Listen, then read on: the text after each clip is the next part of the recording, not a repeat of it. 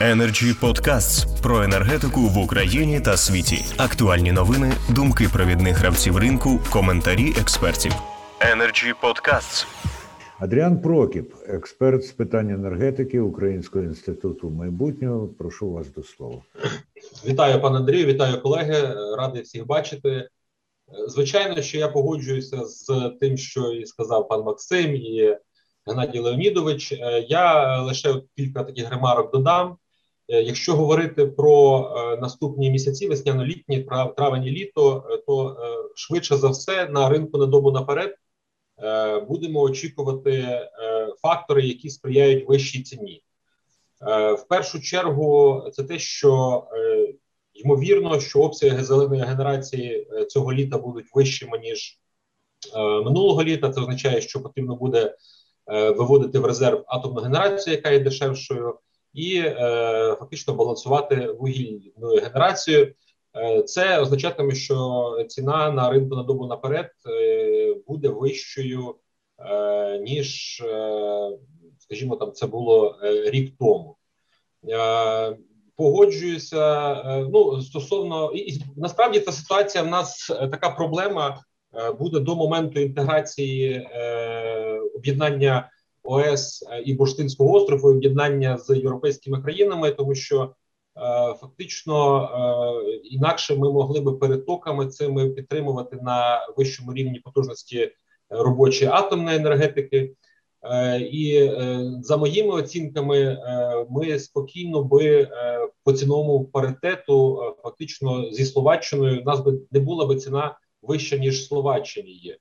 От Максим згадав оцю от історію, яка була до липня, коли там в Бурштині ціни у нас були вищі ніж у Європі. Ну за рахунок того, за рахунок структури генерації в Бурштинському острові, за рахунок оцих от обмежень ринку кепів і режиму ПСО, як він працює, в нас фактично в моменті, коли в часи коронакризи падіння попиту в Європі було обвал цін, в нас цього не відбулося.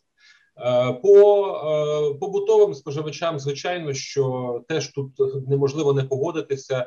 Нинішня ціна не покриває видатків генерації. Це ну, енергоатом, Якщо Укргідро в нас залишалось прибутковим, то ситуація, яка є з енергоатомом, вона катастрофічна, і фактично ціна кінцева ціна для населення в 2 гривні 42 копійки. Вона би вирішила цю проблему.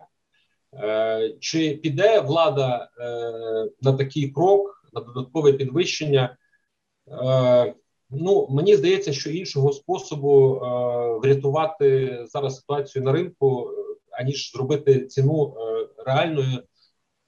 На, жаль, немає. Погоджуюся з тим, що сказав Геннадій Леонідович, що дивна ситуація, коли міністр кандидатура міністра внесена під купол, а ми толком не, розуміємо, що е, яку буде політику е, намагатися провадити е, міністерство. Ну і ще одна ремарка по субсидіях. Я теж погоджуюся з Максимом, що у випадку цього підвищення ціни електроенергії не очікується суттєвих видатків додаткових по субсидіях. Але тут я би хотів звернути увагу на інший факт, що треба мусимо дивитися на ситуацію в комплексі, бо на фоні підвищення цін на газ ми вже бачимо річні тарифи, і на фоні того, що ми не знаємо, що буде з ціною для ТКЄ, залишиться ПСО, відмінять ПСО, яка буде ціна. Тобто тут будуть додаткові інші витрати на комунальні послуги в населення, і це от в сумі е, може вимагати додаткових субсидій. А ми наразі е, ну не бачимо е, якихось намірів е, підвищити рівень виплат е, для населення цих субсидійних.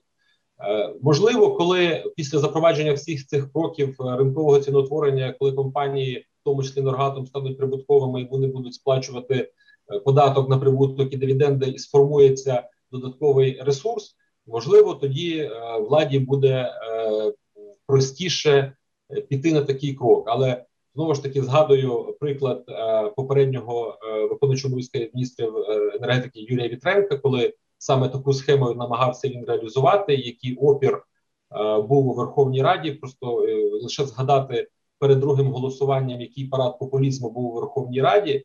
е, вимоги ще знизити ціну.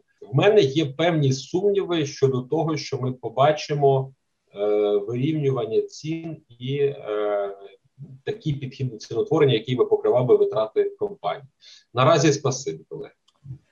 Дякую, пане Андріане, і зокрема за те, що ви згадали про що говорили Максим і Геннадій Леонідович.